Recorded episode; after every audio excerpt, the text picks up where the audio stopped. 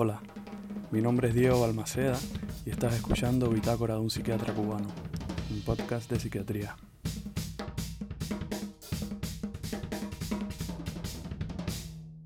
Buenas noches a todos y feliz ansiedad. Navidad. Bueno, a veces vienen juntas, a veces es lo mismo. Un acto fallido. Gracias por escucharme en este tercer episodio del podcast. Uf, podcast. ¿Quién inventó esta palabra? Este, en este tercer episodio en el que estaremos hablando sobre Navidad. Nos estamos acercando a estas fechas, se está acabando el año y hay varias cosas que podemos hacer para llevar mejor este periodo y que no nos represente otra carga más, otro, otro problema. Quiero que reflexionemos un poco acerca de nuestras verdaderas necesidades y nuestros verdaderos deseos en estas fechas. Y que nos desprendamos un poco de estas normas, por así decirlo, o de estas obligaciones que nos son impuestas por la sociedad o que nosotros mismos nos dejamos imponer.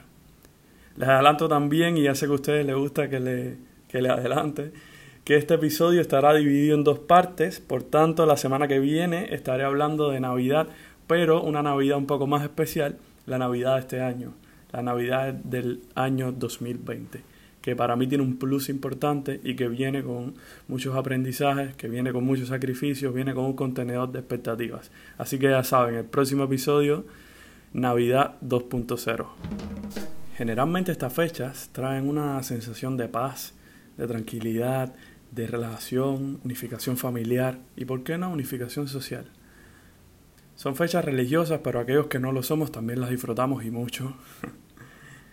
Esto es, eh, por supuesto, una visión global y un poco simplificada, pues estoy convencido de que existen otras personas a las que estas fechas les trae malos recuerdos por alguna experiencia personal, familiar o sencillamente porque en estos momentos están pasando un proceso difícil. A estas personas, pues fuerzas y espero que, que, que salgan adelante. Pero en general la mayoría percibe la Navidad como un periodo agradable, un periodo satisfactorio. Los sentidos en este tiempo se intensifican, todo huele mejor, sabe mejor, se cocina mejor, se va el calor, los colores son más intensos, las personas son más afectivas, más cariñosas. De los sonidos mejor no hablo porque hay algunas canciones navideñas que son una especie de contaminación ambiental.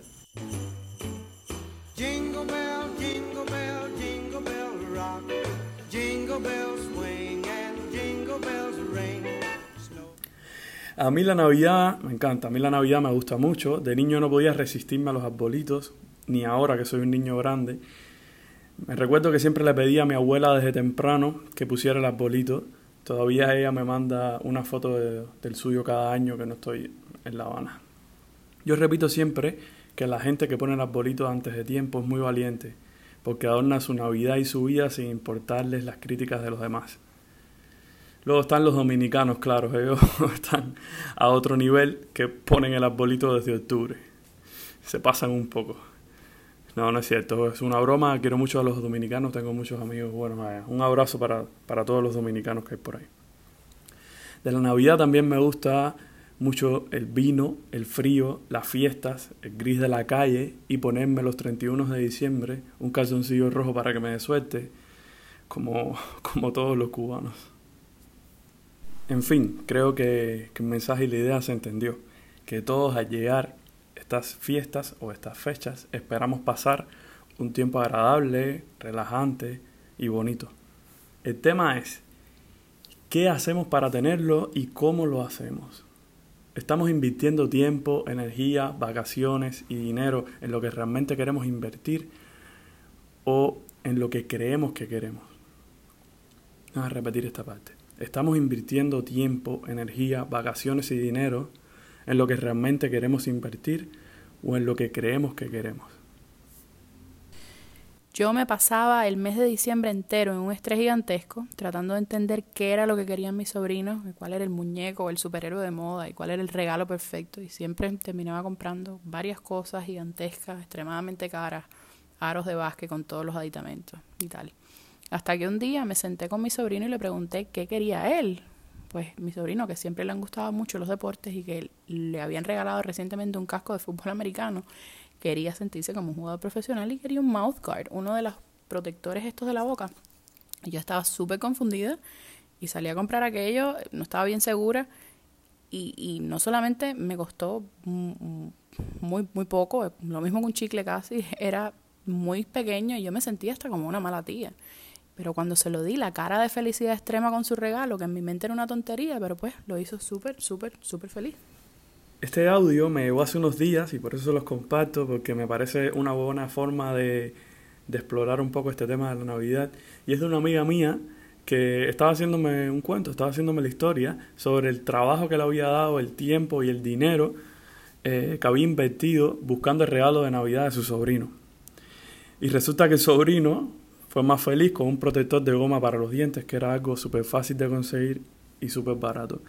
Y esto le hizo cuestionarse el porqué de su pensamiento. Es decir, ¿por qué tenía que invertir tanto tiempo en un regalo? ¿Dónde estaba escrito? ¿Quién lo dice? ¿Quién dice que el regalo tiene que ser caro para ser feliz a la otra persona? Y esto, eh, esto le abrió un nuevo diapasón de análisis, ¿no? De cómo ella estaba asumiendo o cómo ella estaba entendiendo lo que era la Navidad. Y me pregunto, ¿qué nos hace pensar de que estos parámetros son los que nos van a hacer más felices? ¿Se imaginan todo el trabajo con una sola persona? ¿Se imaginan que esto nos pase no solo con una persona en la familia, sino con varias personas? Feliz ansiedad, solo de pensarlo me da, me da más ansiedad. Y por supuesto, eh, temas como estos nos suceden en muchas áreas si, si lo analizamos bien en estas fechas. Un ejemplo de esto son las fiestas navideñas o las cenas navideñas o las cenas de trabajo de fin de año. Hay muchas en las que nos divertimos, pero hay otras en las que no las pasamos bien, incluso podemos pasarla mal. Hacemos compromisos a veces que no queremos hacer, vamos a cenas a veces que no queremos ir, compartimos con gente que no queremos compartir. Hacemos regalos pretenciosos, preparaciones innecesarias y ahí están los gastos que exceden nuestro presupuesto, que a la larga nos van a traer malestar, deudas, preocupaciones, porque lo hice. ¿Quién me mandó a gastar esta cantidad de dinero en esta persona o en este regalo que no tiene sentido? Si tenemos parejas, tenemos que dividirnos entre nuestra familia y la de nuestra pareja. Y si además nuestros padres están separados, tenemos que dividirlo entre la familia de mi madre, entre la familia de mi padre. Uf, aguántate que, que viene la ola de ansiedad. Esto, repito, no pasa siempre. Estas son situaciones que pasan a veces, pero a mí me gusta tocarla porque es la parte negativa de que nadie habla de la Navidad. Y es la parte que a veces eh, nosotros mismos nos presionamos a cumplir. me he puesto ansioso solo de, de pensarlo. La pregunta es, ¿quién nos obliga? ¿Quién puso estas reglas? ¿Dónde dice, dónde está escrito que tengo que hacerlo todo de esta manera? ¿Seré yo responsable de tener una Navidad como quiero tenerla? ¿Seré yo eh, responsable de no agobiarme con 500 cenas, pudiendo asistir solamente a las 3, 4, 5 cenas que realmente me importan? Pues sí, somos responsables. Somos responsables de hacer que este tiempo sea más auténtico, de invertir realmente en la Navidad que quiero tener. Reconocer que hay cosas que no nos gustan es el mejor modo de mejorarlas, de cambiarlas, de modificarlas, de hacerlas más fáciles. Hay muchas que dependen de nosotros y no de Santa, de la Navidad, de algún objeto aparte. Si queremos que nuestra Navidad y nuestra vida sea como la de las películas, pues así va a ser, va a ser sencilla, va a ser rápida, va a ser actuada y va a ser de dos horas. Pero si le metemos un poco de coco y corazón a esto, tal vez se convierta en un momento y en un recuerdo bonito.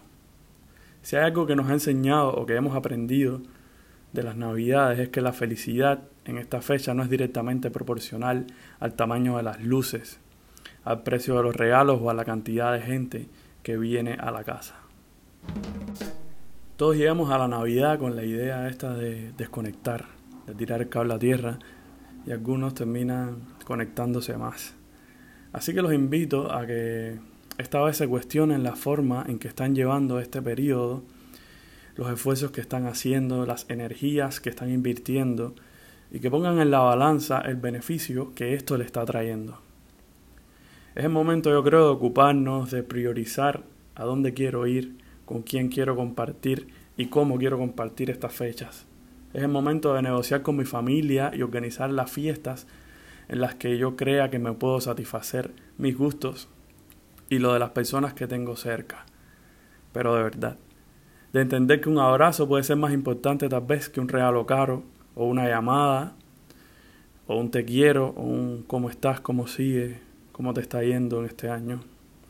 Que tal vez nuestros hijos no necesiten un PlayStation 5 ni que le pague un actor disfrazado de Santa Claus, pudiendo disfrazarme yo con una barba de espuma a afeitar y un gorro rojo gastado, tal vez sería un regalo para mí también. Mientras más yo identifique verdaderamente lo que me hace feliz, qué es lo que yo quiero, cuáles son mis necesidades, cuáles son mis requerimientos, yo creo que más fácil y más auténticamente voy a poder trabajar en ello para lograrlo. Tómate un respiro, llama a tu abuelita, pregúntale a tus amigos y a tus familiares si están bien y date un gusto, tómate un helado de chocolate. Yo voy cerrando por aquí. Gracias por escucharme estos minutos Estaré con ustedes la próxima semana en la segunda parte de este episodio. Feliz Ansiedad 2.0. Si quieres recibir eh, un aviso, suscríbete al podcast y te avisa automáticamente la aplicación. Y si quieres enviarme un mensaje, puedes ir a la descripción del podcast y ahí están los contactos de mis redes. Un abrazo bien grande. Bye.